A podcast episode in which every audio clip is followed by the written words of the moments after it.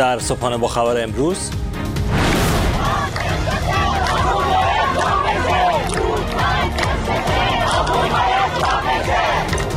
ادامه اعتراضات ضد حکومتی همزمان با برگزاری مراسم چهلم کشته شدگان. نیروهای امنیتی به مراسم یادبود محمد رضا روحی در بهشت زهرا حمله کردند.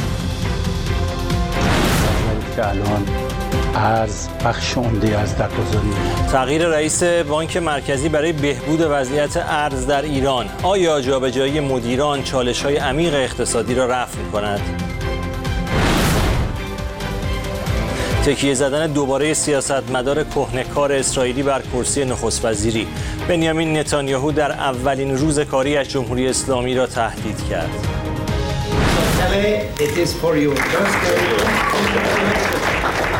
و مرگ سلطان فوتبال جهان. پله اسطوره برزیلی فوتبال در 82 سالگی درگذشت.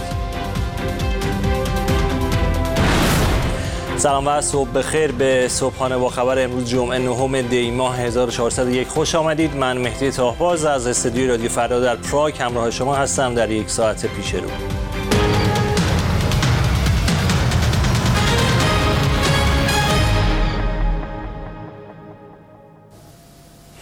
مراسم چهلم تعدادی از کشته شدگان اعتراضات سراسری ایران روز پنجشنبه به صحنه درگیری میان نیروهای امنیتی و لباس شخصی با معترضان تبدیل شد.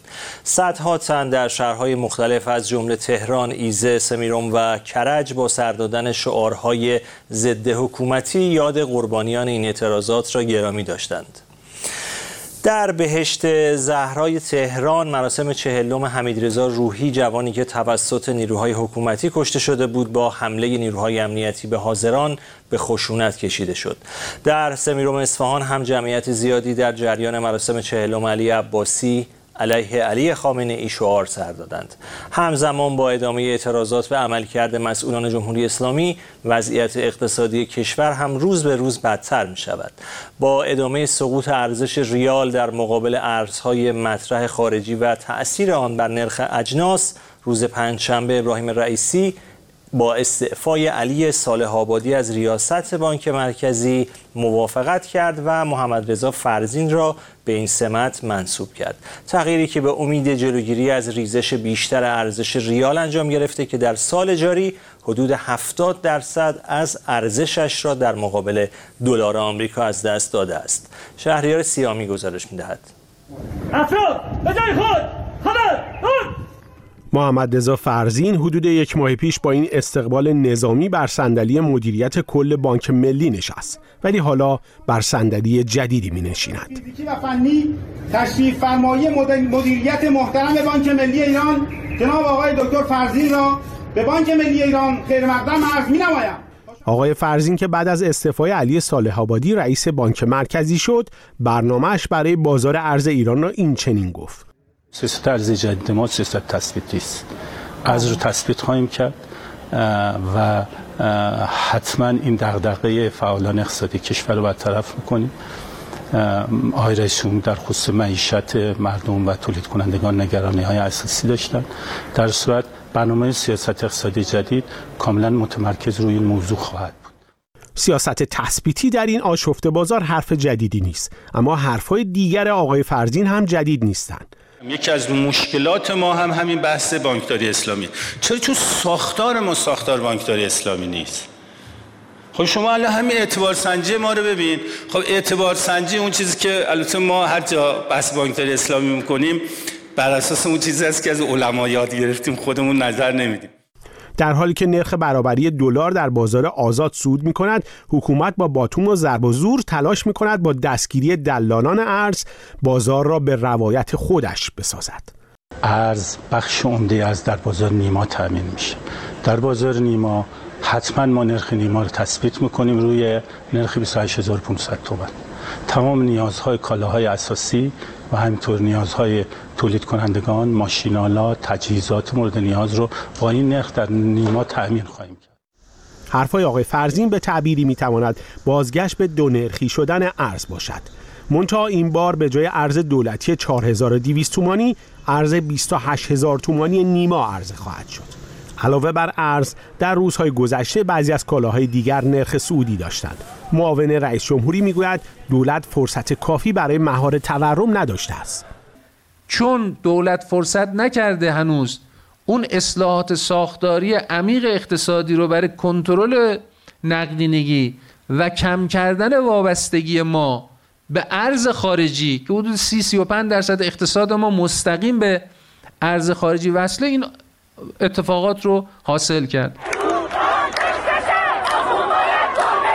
در حالی که دولت هنوز برای مهار مشکلات فرصت می‌خواهد در شهرهای مختلف مردم در مراسم چهلم جانباختگان اعتراض شرکت می‌کنند.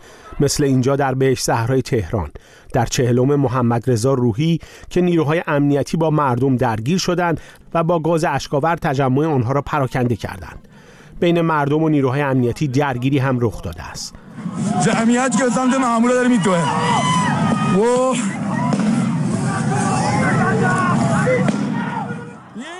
سمیروم هم شاهد مراسم پرشمار مردم در چهلم علی عباسی بود.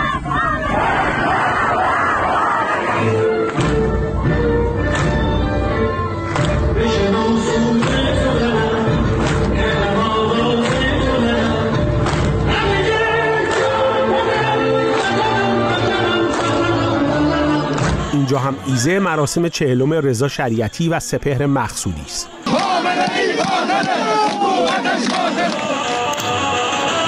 و مراسم محسن نیازی در دهگلان کردستان. و مرو دشت فارس مراسم چهلم آرمان امادی.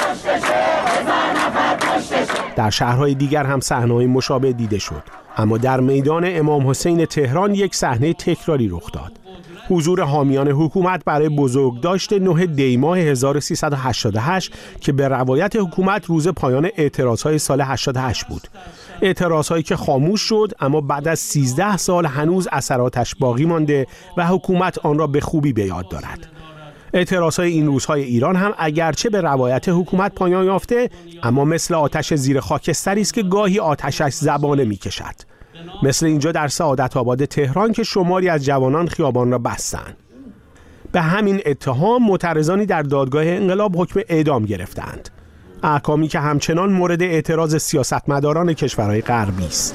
مثل اعتراض جیورجیا ملونی نخست وزیر ایتالیا که گفته این احکام اعدام غیر قابل قبول و تحمل ناپذیرند. و از جمهوری اسلامی خواسته روند برخورد با اعتراضهای مردمی را تغییر دهد و گفته ایتالیا برای انجام اقدام مؤثرتر علیه جمهوری اسلامی با متحدانش رایزنی خواهد کرد. احتمالا تحریم های جدیدی پیشنهاد خواهد شد. تحریم که می تواند بر بازار ارز تاثیر بگذارد و سمت جدید آقای فرزین را هم تهدید کند. شهریار سیامی رادیو فردا. با استعفای علی صالح آبادی از ریاست بانک مرکزی هیئت دولت محمد رضا فرزین را به این سمت منصوب کرد. آن هم در شرایطی که قیمت دلار در بازار آزاد ارز ایران روزهای پرچالشی را سپری می کند و به 44 هزار تومان هم رسیده است. گفتگو می کنیم با روشنک آسترکی تحلیلگر اقتصادی از نیکوزیا در قبرس. خانم آسترکی قاعدتا اصلی ترین هدف تغییر رئیس بانک مرکزی کنترل قیمت ارز هست اما آیا با رفتن یک مدیر و آمدن مدیری دیگر مشکل به نظرتون حل خواهد شد؟ آنچه که امروز در بازار ارز ایران شاهدش هستیم و متأثر از اون در بازار طلا و سکه اقداماتی هست که به مجموعه عملکرد تیم اقتصادی دولت ابراهیم رئیسی برمیگرده و در نتیجه تغییر رئیس بانک مرکزی به نظر من بیشتر اقدامی هست که هدف اون تلاش هست برای اینکه بتونه بر اثر روانی بر بازار ارز بگذاره. نه اینکه به طور واقعی امکان کنترل قیمت ارز رو با رفتن مدیری و آمدن مدیری دیگر انجام بده. اشاره کردین خانم آسرکی به تاثیرات روانی این تغییر اما آیا این تغییرات در کابینه به نظرتون ادامه دار خواهد بود؟ چقدر محتمل هست تغییر تغییرات دیگری در مردان اقتصادی دولت؟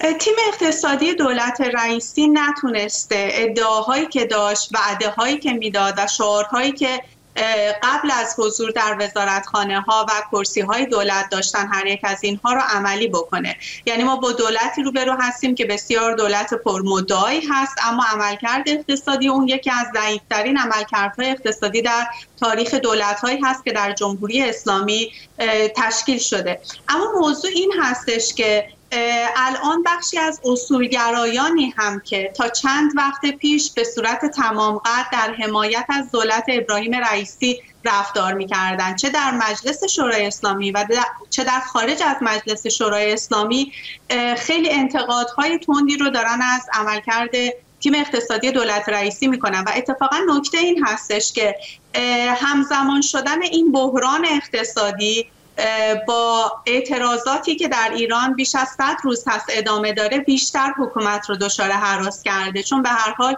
مشکلات اقتصادی و مشکلات معیشتی یکی از نیروهای بسیار مهم و محرک است برای آمدن مردم در خیابانها و پیوستن جمعیت خاکستری در ایران به جمعیت معترضی اما آنچه که مهم هست اینه که اساسا عواملی که باعث میشه قیمت ارز در ایران به این شکل افزایش پیدا بکنه عواملی نیست که صرفا با تغییر مدیران دست کم در کوتاه مدت بشه. امیدوار بود که این اثرات برطرف بشه و ما شاهد یک ثبات ناگهانی در بازار باشه. من از واژه کاهش قیمت استفاده نمی کنم. حتی در حد ثبات در بازار ارز هم در کوتاه مدت در همه بازارها و در شرایط اقتصاد ایران امکان پذیر نیست با تغییرات. ولی تغییرات در کابینه بله احتمالش هست که ما شاهدش باشیم. نه تنها در حوزه اقتصادی بلکه حتی در زمینه های دیگه هم بحث هست که بعضی از وزرا در خطر استیزاه قرار دارن. به کنترل کوتاه مدت و موقت حالا شرایط اقتصادی و بازار ارز اشاره کردین. دولت پیشتر اقداماتی حاکمیت حالا میشه قوه قضاییه رو هم به حساب آورد. اقداماتی انجام می‌داد مانند امنیتی کردن فضا و بازداشت دلالان بازار ارز و بستن صرافی ها برای اینکه به طور کوتاه مدت هم که شده راه چاره ای پیدا کنند برای کنترل بازار ارز. اما در این دوره به نظرتون چرا نتونستن که تنش ها رو حتی به صورت کوتاه مدت هم بتونن کاهش بدن؟ اقتصاد ایران و ساختار اقتصادی که جمهوری اسلامی طی چهار دهه گذشته بنا نهاده اساسا یک ساختار ناکارآمده. در این ساختار ناکارآمد زمانی که یک عوامل دیگری هم وارد میشه مثل تحریم های اقتصادی باعث میشه این ناکارآمدی ها بیشتر نمایان بشه. در واقع جمهوری اسلامی با خام فروشی نفت و درآمد سرشاری که از پول نفت به عنوان یکی از منابع ملی ایران به دست می آورد سعی می کرد با پول پاشی مشکلات و ناکارآمدی ها رو پنهان کنه یا دست کم اونها رو از دید عموم پنهان بکنه که مردم متوجه نباشن که زیر این ساختار زیر این پوستی که با پول پاشی داره ظاهرا همه چی داره درست پیش میره چه خبر هستش؟ علت اینکه این سری نتونستن با این اقدامات بازار رو کنترل بکنن اینه که تمام آنچه که در سالهای گذشته انباشته شده و تمام اثراتی که تحریم ها داشته و تمام اثراتی که ناکارآمدی ها و سوء مدیریت ها داشته الان در یک برهه هستیم که همه اینها با هم نمایان شده و برایند اونها این فاجعه هست که در بازار ارز شاهدش هستیم و اتفاقا خود دولت سعی می‌کنه وقتی که نمی‌تونه بازار رو مهار کنه از این فضا استفاده بکنه برای اینکه بخشی از کسری بودجهش رو جبران بکنه. چون همونطور که اطلاع دارید قیمت ارز نیمایی قیمت ارز دولتی در ایران هم الان با افزایش قابل توجهی روبرو شده و دولت می‌تونه در این شرایط با توجه به اینکه آخر سال هست پرداخت های زیادی داره و اثرات کسری بودجه در آخر سال هم خیلی نمایان میشه دولت می‌تونه ارز اندکی که در دست داره رو با معادل ریالی بیشتری به بانک مرکزی بده و ریال بیشتر دریافت بکنه و در نتیجه بخشی از کسری بودجه رو جبران کنه. از سوی دیگه به قوه قضاییه اشاره کردید قوه قضاییه همچنان هم به بازداشت ها دست می‌زنه. اما آنچه که مهمه این هست که این اقدامات الان در مورد دولت رئیسی که این همه حامیش بودن جریان اصولگرا به نوعی خب به حال پاسخگویی خود این مقامات هست و این سازمان ها و قوا که چرا پشت دولتی ایستادن که این همه ناکارآمد هستش. و خانم آسترکی تأثیرات این افزایش شدید قیمت ارز و نوسانات بر سایر بخشها و کالاها. یک نمونهش بازار موبایل هست و قیمت‌های سرسام‌آور و البته تعطیلی و رکود بازار. چه مثال‌های قابل توجهی از این دست وجود دارند ببینید اگر این وضعیت ادامه پیدا کنه ما با یک انفجار در بازارهای دیگه روبرو خواهیم شد. که شاید حالا بازار موبایل اولین بازاری بود که واکنش نشون داد و امروز بخشی از بازاریان مغازه خودشون رو تعطیل کردن. علتش هم این هست که اقتصاد ایران اقتصادی هست که وابسته هست یا به واردات کالا یا به واردات مواد اولیه مثل نهاده های دامی زمانی که قیمت ارز در ایران افزایش پیدا می‌کنه از یک طرف هزینه تولید در ایران بالا میره. از یک طرف کالای آماده مصرف وارداتی مثل همین موبایل هم قیمتش در ایران با افزایش عجیبی روبرو میشه. و از طرف دیگه تولید کنندگان و چرخه اقتصاد دچار شوک میشه و این شوک اثرات دراز مدت خواهد داشت. یعنی دولت الان شاید بتونه قیمت دلار رو مثلا در 45 هزار تومن برای مدتی ثابت نگه داره یا حتی با عرضه ارز به بازار قیمت ها رو کاهشی بکنه. اما اتفاقی که میفته اینه که اثرات این دوره چند روزه که ما شاهدش بودیم قطعا تا ماها در اقتصاد ایران و در سفره مردم در معیشت مردم و در وضعیت تولید کنندگان و مصرف کنندگان نمایان خواهد شد.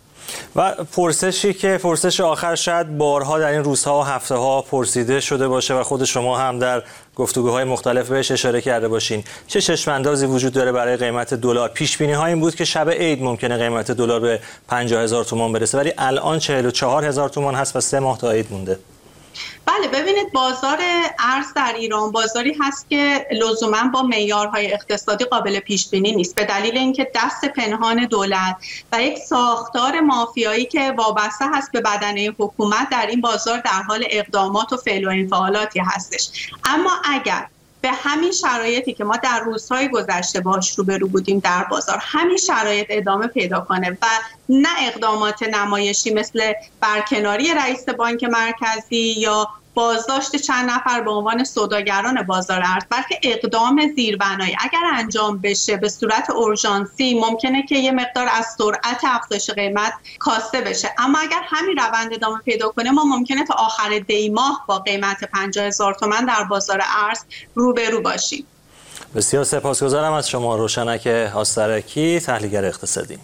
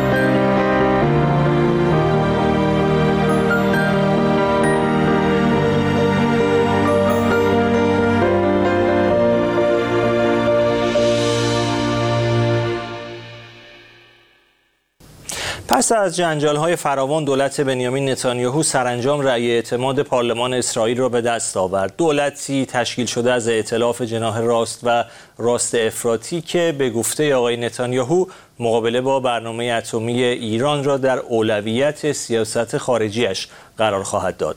آن هم در شرایطی که جمهوری اسلامی رایزنی های خود را برای از سرگیری مذاکرات احیای برجام آغاز کرده. ایلیا جزایری گزارش می‌دهد. اعتراض ها در اسرائیل علیه دولتی که بنیامین نتانیاهو به پارلمان معرفی کرده. دولتی که پنج شنبه هشتم دی رأی پارلمان را به دست آورد. من از اینکه شهروند اسرائیل هستم شرمندم 60 سال اینجا زندگی می کنم اما هیچ وقت به این اندازه از اون چیزی که داره اتفاق میفته نگران نبودم. بدین ترتیب بنیامین نتانیاهو که یک سال از قدرت در اسرائیل دور بود بار دیگر نخست وزیری این کشور را در دست گرفت Iran's rulers promised to destroy my country سیاستمدار اسرائیلی که موضع سختگیرانش در قبال ایران و برنامه اتمیش در سالهای زمامداری مشهود بود و اکنون هم مقابله با برنامه هسته جمهوری اسلامی را از اولویت‌های دولت خود معرفی کرد. برتری نظامی اسرائیل در منطقه را از راه تجهیز مستمر ارتش تضمین خواهیم کرد. اولین مأموریت دولت من که نمایندگان اینجا دربارش حرف می‌زنند اما بعد مثل یک مسئله بی اهمیت نادیدش می‌گیرند اینه که اجازه ندیم ایران با بمب اتم ما را از بین ببره. شما این مسئله رو نادیده می‌گیرید انگار که یک مسئله کوچیک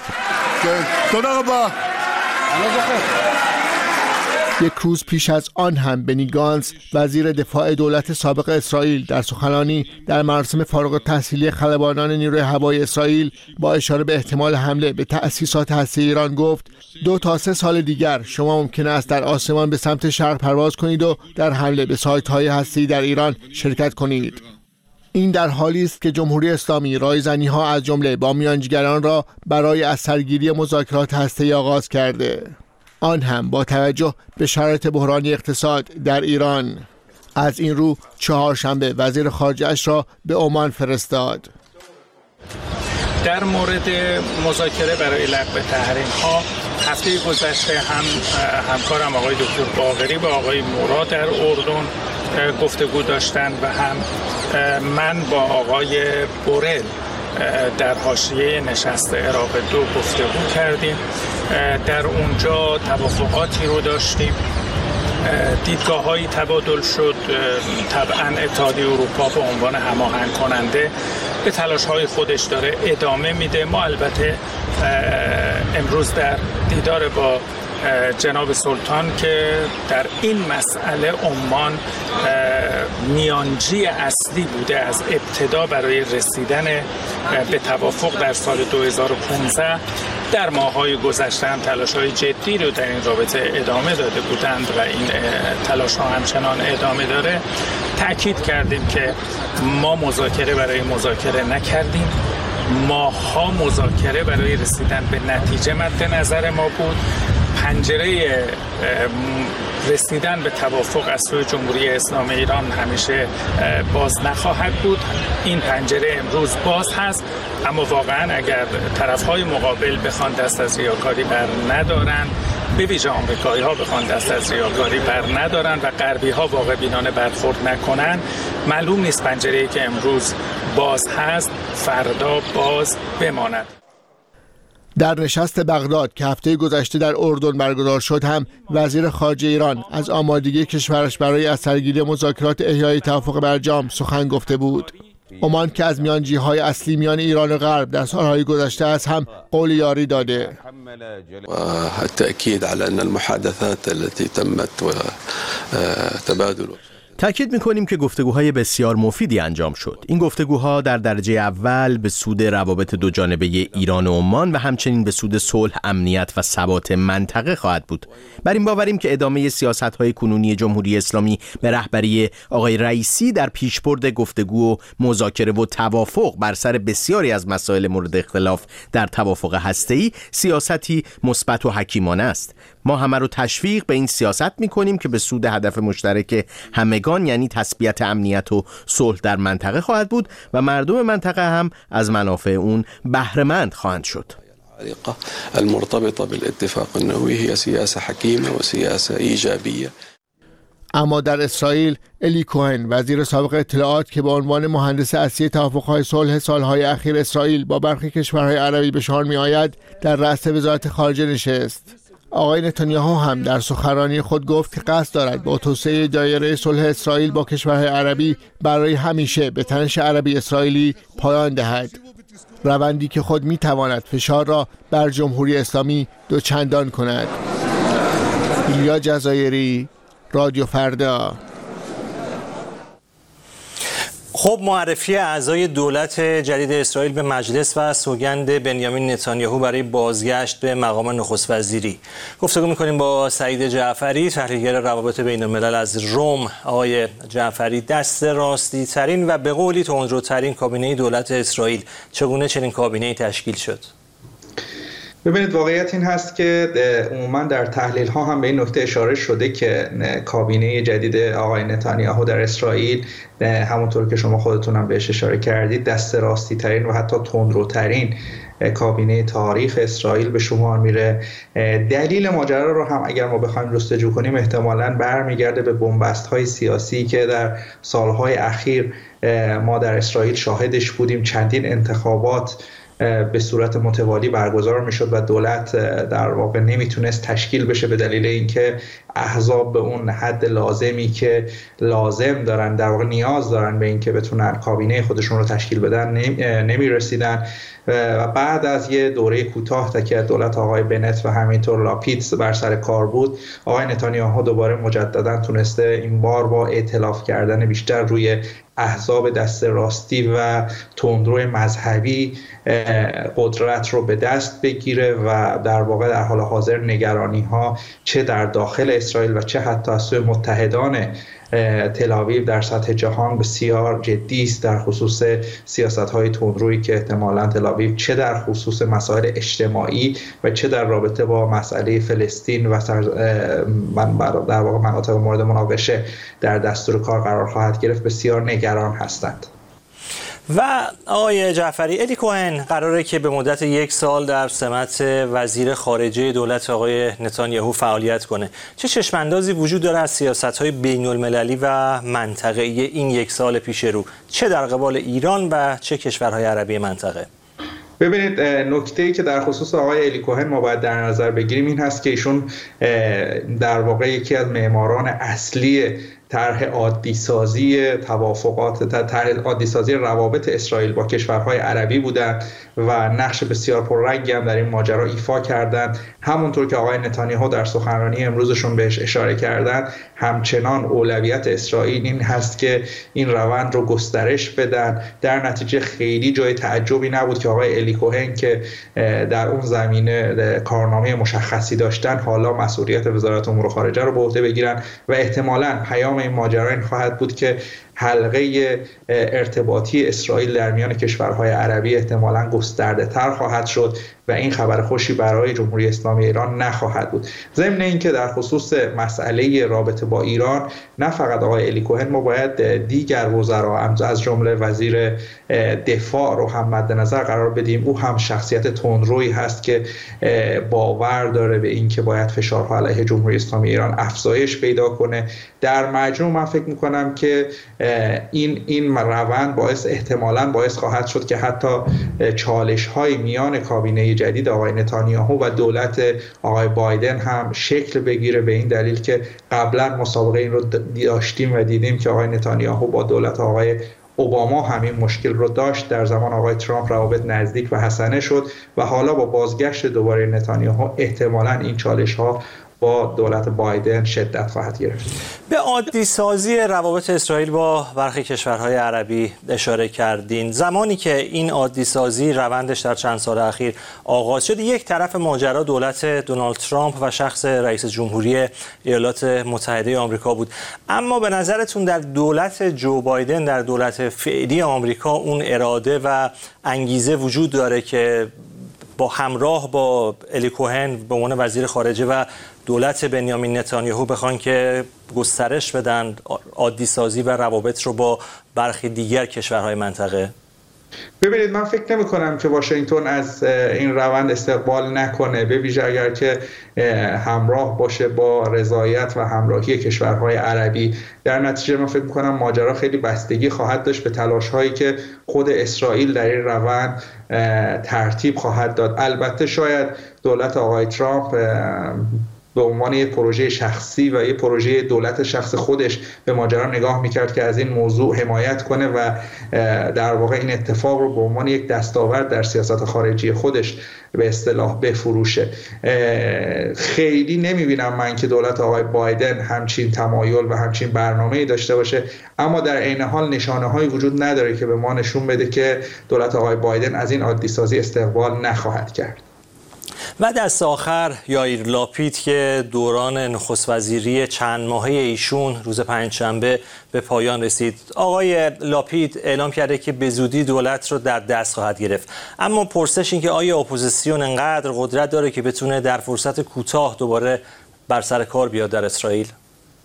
ببینید واقعیت این هست که اعتراضات در جامعه اسرائیل و نزد احزاب مخالف بسیار جدی است. با کابینه که آقای نتانیاهو معرفی کرده به ویژه در خصوص آقای ایتامار بن‌گویر که در واقع قرار وزیر امنیت داخلی باشه و از حزب قدرت یهودی روی کار اومده و همچنین برخی دیگه از احزابی که خیلی مواضع دست راستی تندرو مذهبی دارن. خیلی احتمالا فضا برای برخی از گروه های اجتماعی همجنسگراها و همینطور افرادی که چندان مذهبی نیستن در اسرائیل دشوارتر خواهد شد. ضمن اینکه احتمالا تنش ها در خصوص موضوع با فلسطین هم شدت پیدا خواهد کرد. در نتیجه من فکر می‌کنم آقای لاپید روی این مخالفت ها حساب کرده و با توجه به اینکه بخش قابل توجهی از جامعه اسرائیل در حال حاضر به نظر می‌رسه که موافق این کابینه دست راستی و تندرو نیستن ممکن هست که در طی ماه‌های اخیر در عضو می‌خوام در طی ماه‌های آینده این این اعتراضات و نارضایتی ها تا اندازه شدت بگیره و احتمالا اپوزیسیون این شانس رو به دست بیاره. فعلا به نظرم قدری زود هست که این پیش بینی رو بکنیم اما زمینه و پتانسیل هاش وجود داره. بسیار سپاسگزارم از شما سعید جعفری تحلیلگر روابط بین الملل و چند خبر کوتاه از ایران یک روز پس از انتشار خبر ورود چهار فروند ایرباس به ایران یک مقام هوانوردی کشور تایید کرد که چهار فروند هواپیمای ایرباس 340 در اختیار ناوگان هوایی ایران قرار گرفته وبسایت آلمانی آیرو تلگراف بیشتر گزارش داده بود که این چهار فروند هواپیما پس از سه سال از پایان کارشان در ترکیه و پس از چند بار دست به دست شدن به ایران رسیدند. بر اساس این گزارش این هواپیماها حدود سه سال و نیم در آفریقای جنوبی پارک بودند تا اینکه در هفته گذشته به سمت ازبکستان پرواز کردند اما از صفحه رادار محو شدند و سپس در تهران به زمین نشستند. سخنگوی وزارت بهداشت جمهوری اسلامی از مشاهده نخستین موارد ابتلا به زیرسویه های جدید ویروس کرونا در ایران خبر داد. پدرام پاک آین در این زمینه گفت که این موارد روز چهارشنبه مشاهده شدند. سخنگوی وزارت بهداشت پیش بینی کرد که با توجه به سرعت انتقال بالای این زیرسویه ها در روزهای آینده ایران شاهد افزایش آمار ابتلا به این زیرسویه های جدید ویروس کرونا باشد. و آمارهای جدید گمرکی چین نشان می‌دهد واردات این کشور از ایران طی ماه گذشته میلادی به 326 میلیون دلار رسیده که کمترین میزان واردات ماهیانه از ایران طی دو دهه گذشته بوده است. متوسط واردات ماهانه چین از ایران در نه ماه ابتدایی امسال نزدیک به 600 میلیون دلار بوده است. گمرک چین از زمان وضع های آمریکا علیه ایران آمار واقعی واردات نفت و محصولات نفتی ایران را پوشش نمی دهد و آمارهای منتشر شده آن شامل محصولات غیر نفتی می شود. روزنامه جوان وابسته به سپاه پاسداران روز گذشته با انتشار یادداشتی با اشاره به جشنواره فیلم فجر پیش رو با تاکید بر این نکته که در نهایت نباید از عدم مشارکت سینماگران به توصیف این روزنامه غرب زده در فجر امسال خم به ابرو آورد. تلویحا حضور نداشتن سینماگران و فیلم های شاخص در جشنواره امسال را تایید کرد. گفتگو می‌کنیم با علی مصلح روزنامه‌نگار و منتقد سینما از استانبول ترکیه. آقای مصلح در یادداشت روزنامه جوان به چه نکاتی اشاره شده؟ چه نکاتی قابل توجه بودن؟ و آیا به نظرتون یک به اصطلاح فرار رو به جلو هست در مورد وضعیت پیش روی جشنواره فیلم فجر؟ بله دقیقا همینطوره. یک جور حالا یک تعبیر دیگه دست پیش گرفتنه. ولی در عین حال وقتی به محتواش مراجعه می‌کنیم من فکر کنم یک جور پذیرش زود هنگام شکست در برابر موج تحریم جشنواره است. یا حداقل تحریم از طرف سینماگران شناخته شده. چون همونطور که گفتید وقتی اشاره می‌کنن به سینماگران غرب زده که نباید در برابر مشارکت نکردنشون خم به ابرو آورد. یا مثلا جشنواره فیلم فجر محل عرض اندام سلبریتی نیست اشاره مستقیمی داره به سینماگران شناخته شده. یعنی هم فیلم سازان مشهور که حالا اینجا تعبیر غرب زده رو به کار برده. هم سلبریتی ها یعنی بازیگران مشهور. یعنی حتی احتمالا فیلم های حاضر در جشنواره بازیگران خیلی مشهوری هم ندارن. یا به هر حال به دلیل ماهیت اعتراض هایی که توی این مدت بوده با محدودیت های مواجهه حضور اون فیلم ها من فکر می‌کنم این یه نکته است. نکته بعدی یک اشاره هست به اینکه جشنواره فیلم فجر از دهه هفتاد دچار انحراف شد و میگه که مثلا از مزامین انقلابی دور شد و از این قبیل. و یک جوری در واقع خواستار بازگشت جشنواره فجر به اون سالهای اولیه یعنی در دهه 60 میشه. وقتی به ترکیب فیلم هایی که امسال تولید شدن و به شکل پراکنده هم توی دو سه روز اخیر برخی رسانه ها بهشون پرداختن مراجعه می‌کنیم هم همینه. مثلا امسال ده فیلم فقط سازمان اوج وابسته به سپاه تولید کرده که حالا مشخص نیست چه تعدادشون به جشنواره می‌رسه یا اساسا حضور پیدا می‌کنه. یا تعداد زیادی رو بنیاد فارابی تولید کرده یا حوزه هنری.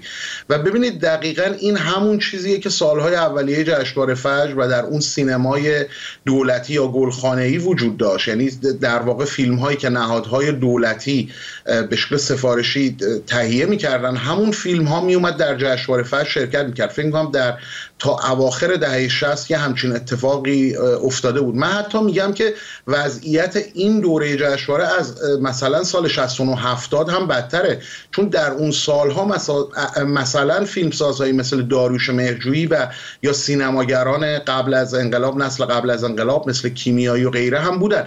امسال کلا خالیه و فیلم اغلب فکر می‌کنم اغلب فیلم هایی که امسال تو جشنواره هست فیلم های اول و دوم کارگردان های ناشناس باشه که سرمایه گذارشون اغلب نهادهای دولتی هستن. این دو نکته است نکته سوم خواستن در واقع یک جوری بگن که حالا تحریمی هم اتفاق نمیفته که در راستای در واقع نقض میشه تو این مطلب. و در راستای همون حرفهاییه که در این چند روز اخیر مثلا وزیر ارشاد در دو نوبت گفت و اطلاعات غلطی هم داد. درباره تعداد فیلم های شرکت کننده در جشنواره یا فیلم هایی که مثلا از جشنواره سینما حقیقت انصراف دادن.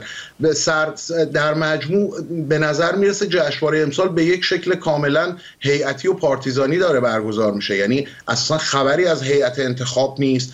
فی فیلم های متقاضی اعلام نشدن مشخص نیست کدوم فیلم ها در چه مرحله و یک رسانه دیگه نزدیک به حاکمیت هم امروز خواستار همین شد که این شرط رو نذاریم که فیلم ها برسن. بذارین در واقع کارگردان های شناخته شده تر با مقیاس های امروز همون هایی که فیلم های دولتی و حکومتی تولید کردن فیلم هاشون برسه. یعنی اون قواعد و مقررات اداری که در این چند دوره اخیر هم رعایت می‌شد احتمالا رعایت نخواهد شد در در همین رابطه آقای مستد در این دو سه سال اخیر حالا اگر بخوایم بهش اشاره بکنیم در این زمان در نهم دی ماه فیلم ها مشخص شده بودن در شرایط فعلی اصلا حتی هیئت انتخاب مشخص نیست. مشخص نیستش که چند تا فیلم بازبینی شده چه تعداد فیلم مثلا می‌خوان در بخش مسابقه بذارن و اوضاع به چه صورت هست. به نظرتون چه چشم اندازی وجود داره برای چنین جشنواره‌ای؟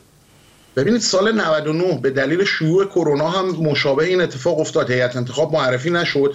گفتن همون فیلم هایی که هیئت داوران هیئت داوران نهایی دیدن و حداقل در یک رشته کاندیدا شدن اینها بیان تو جشنواره شرکت کنن. اون سال بهانه کرونا بود و پذیرفته شده هم بود. به هر حال شرایط شرایط خاصی بود.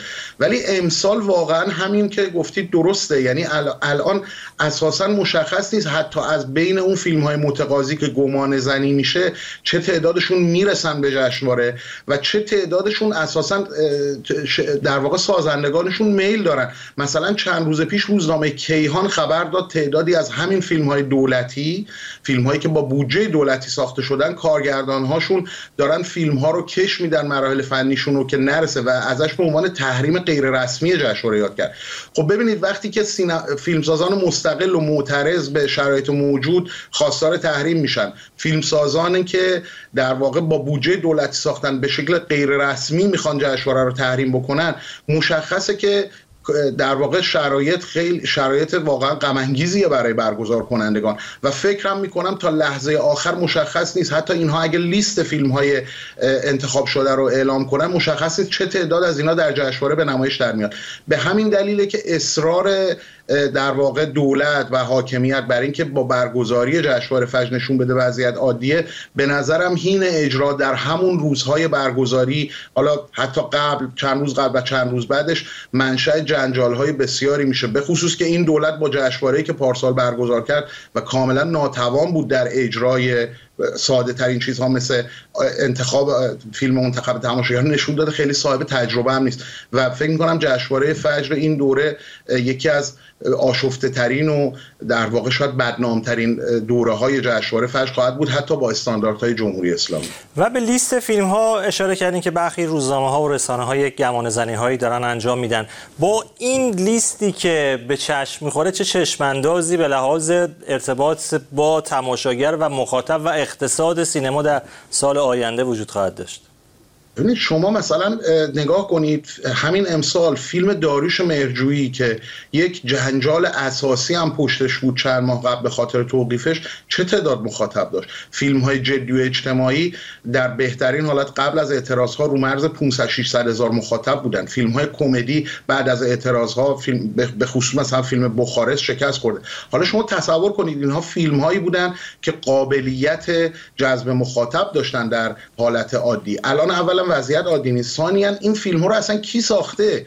اصلا اینها در واقع سینماگران ناشناخته ای هستند و از ابتدایی ترین در واقع فرمول های جذابیت توهی این فیلم ها این فیلم ها کاملا سفارشی هن با مزامین ایدولوژیک و احتمالا مثلا استراتژیک به قول خود حاکمیت. و فکر می‌کنم فقط این فیلم ها تولید شدن به سرعت که به جشنواره فجر برسن. حتی رئیس سازمان سینمایی هم حدود یک هفته پیش در اختتامیه جشنواره سینمایی حقیقت اعلام کرد سال آینده سال بیکاری در سینما خواهد بود. احتمالا خودشون هم می‌دونن. حتی این فیلم هایی که تولید کردن و می‌خوان به سرعت برسونن به جشنواره در در گیشه اقبالی نخواهند داشت. اون هم گیشه ای که حتی به فیلم های عامه پسند الان در واقع هیچ امکانی نمیده برای جذب مخاطب به خاطر اینکه مردم دیگه این نوع سینما رو بعد از اعتراض ها اصلا به رسمیت نمی‌شناسن. اصلا به نظرم معنایی نداره و محلی از اعراب نداره. سپاسگزارم از شما علی مصلح روزنامه‌نگار. و منتقد سینما خب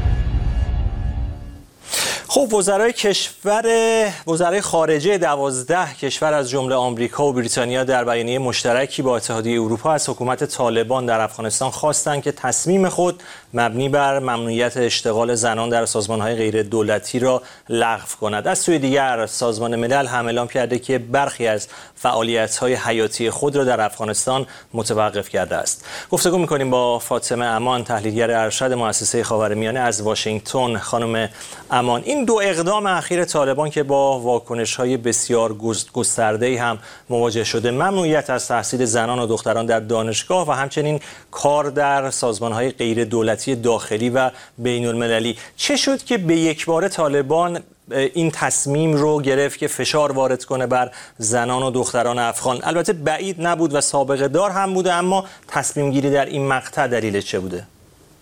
بله. ببینید همجور که خودتونم اشاره کردید مورد اولش نبود قابل پیش بینی بود. به دلیل به وجود اختلاف ها و جنابندی های داخل طالبان.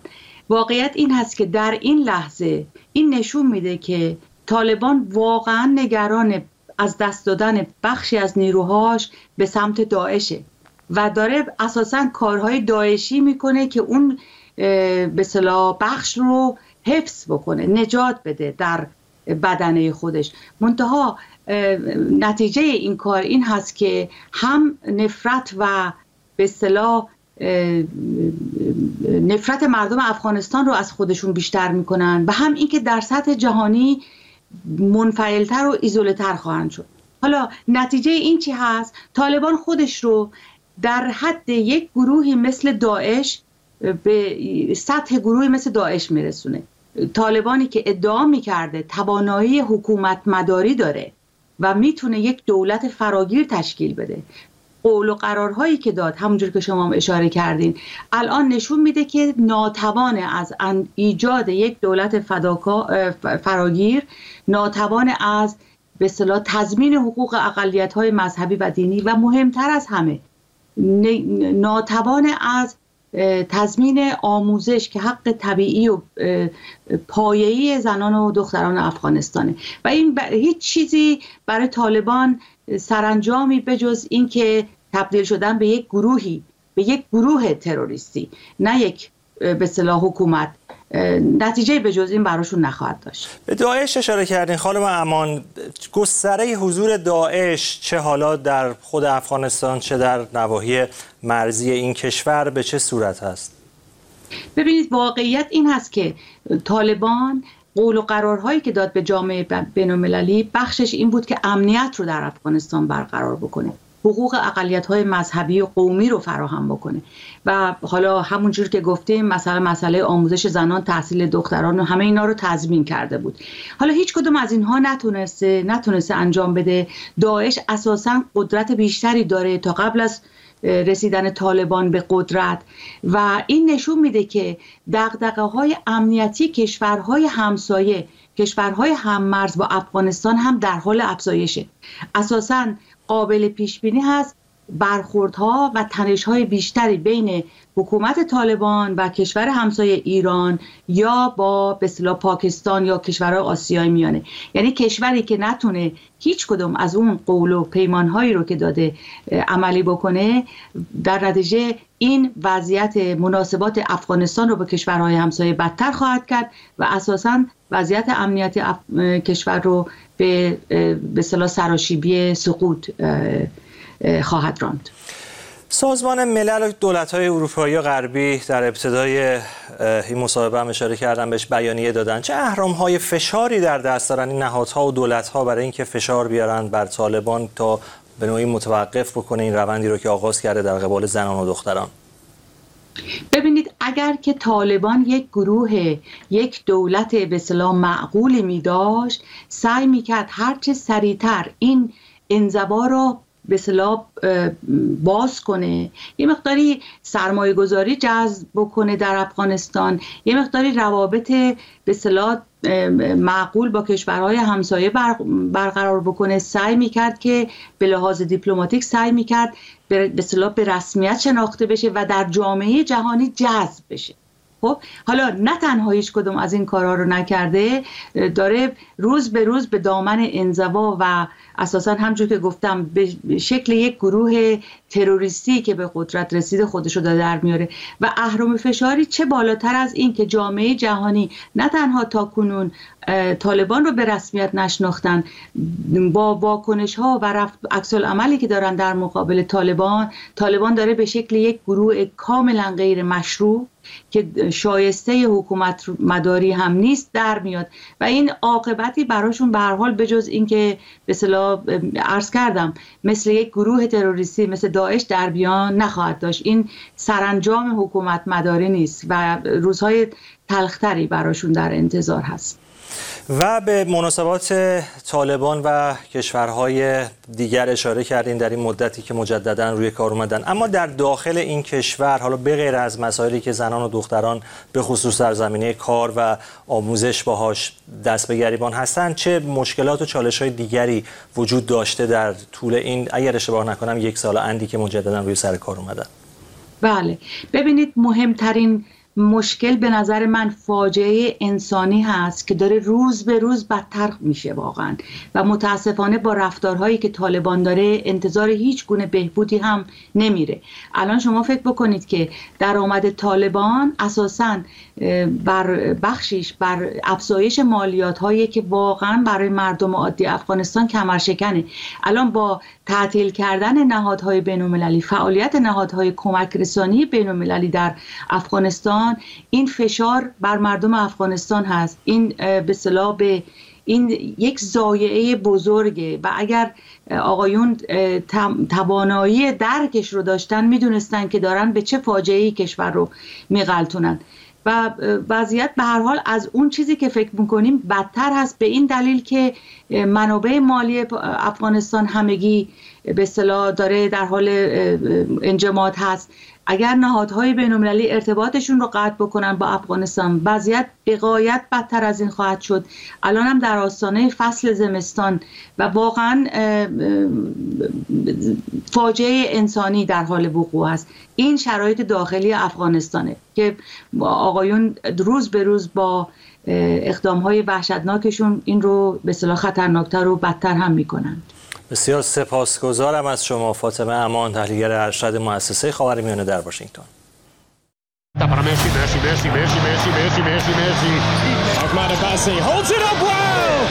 حسن یزدانی.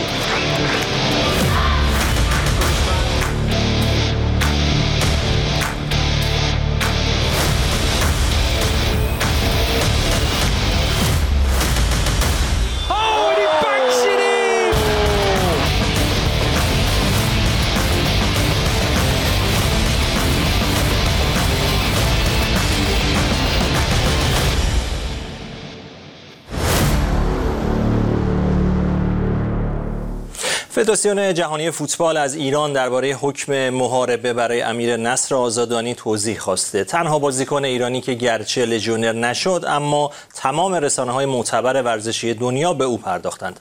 برای بررسی موضوع همراه هستیم با مهدی رستمپور روزنامه‌نگار ورزشی از کوپنهاگ دانمارک. مهدی آخرین خبرها چه هست درباره بازیکن پیشین تراکتور و سپاهان؟ درود مهدی جان پرونده موسوم به خانه اصفهان که جلسه دوم دادگاهش برگزار شد و بسیار تاسف آور بود طبق گزارش هایی که منتشر شده. برخی متهمین این پرونده به قدری شکنجه شده بودن مثل مجید کاظمی که حتی نمی‌تونست راه بره. بسیار شکنجه شدن کتک خوردن آسیب دیدن و امیر نصر آزادانی هم به بقی متهم شده که در واقع به معنای قیام مسلحانه علیه نظام جمهوری اسلامی تعریف شده در همین نظام مستقر و حکمش هم معاونت در محاربه است.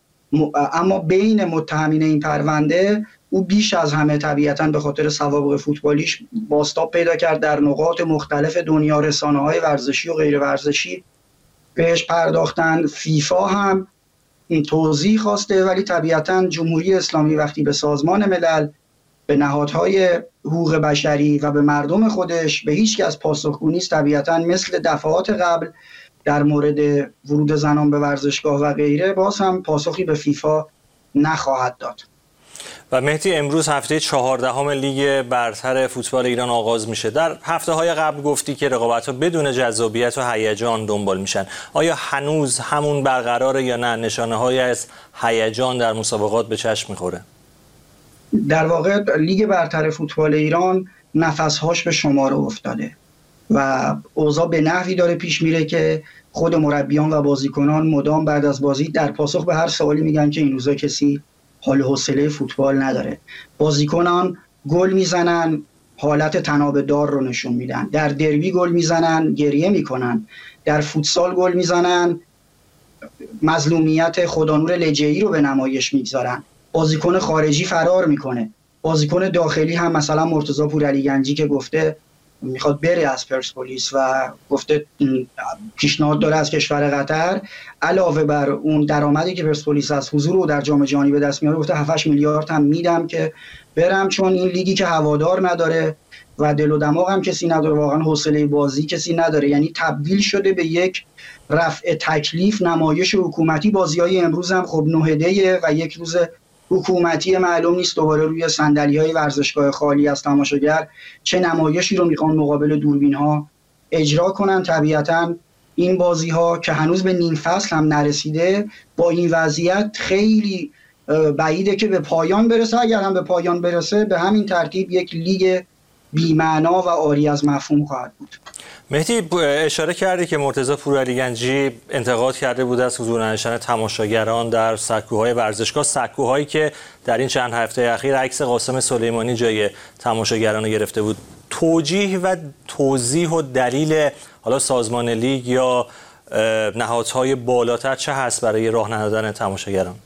هیچ بهانه ای ندارن و همه می‌دونن که علتش فقط اینه که هیچ گونه گرد همایی و تجمعی نباید شکل بگیره. دیگه برخلاف جام جهانی که سایبری ها و بسیجی ها و خودی ها رو با بلیت و هتل و پرواز و غیره وارد ورزشگاه کردن. اینجا می‌دونن که هر چقدر هم بخون معمور و بسیجی و غیره وارد ورزشگاه کنن استادیوم جاییه که بالاخره هوادار فریاد اعتراضش رو سر میده در جریان بازی. به همین خاطر کلا ورود همگان به داخل ورزشگاه هم از زن و مرد ممنون.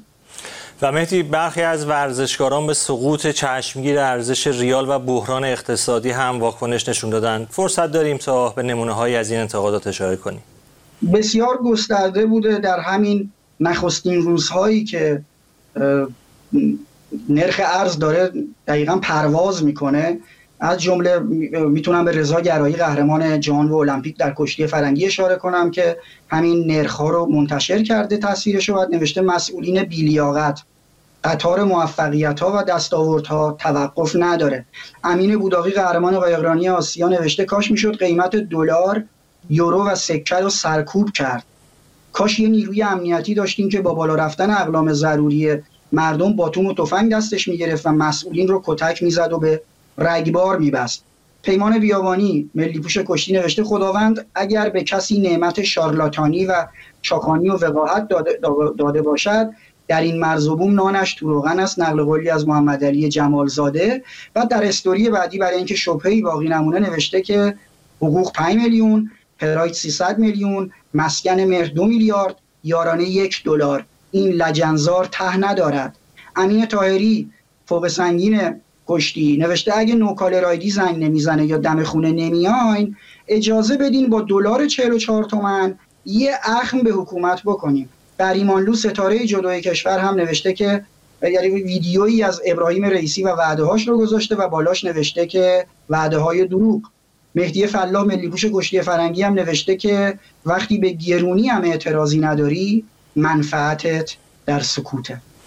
ممنونم ازت مهدی رستنپور از اینکه امروز هم با ما همراه بودی. سپاسگزارم.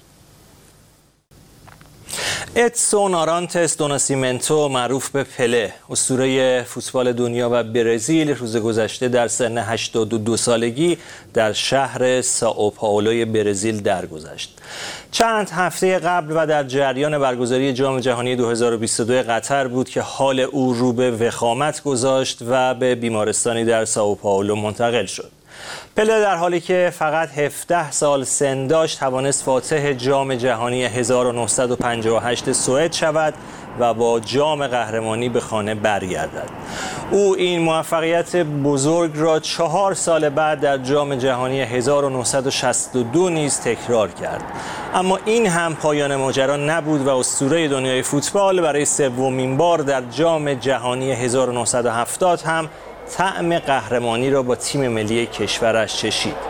پله در مجموع در چهار جام جهانی برای تیم ملی برزیل به میدان رفت و موفق شد در چهارده بازی دوازده گل برای تیم کشورش به ثمر برساند و نامش را در تاریخ فوتبال برزیل جاودانه کند. این بازیکن افسانه ای در مجموع 538 گل برای تیم‌های باشگاهی و 77 گل برای تیم ملی برزیل به ثمر رساند. So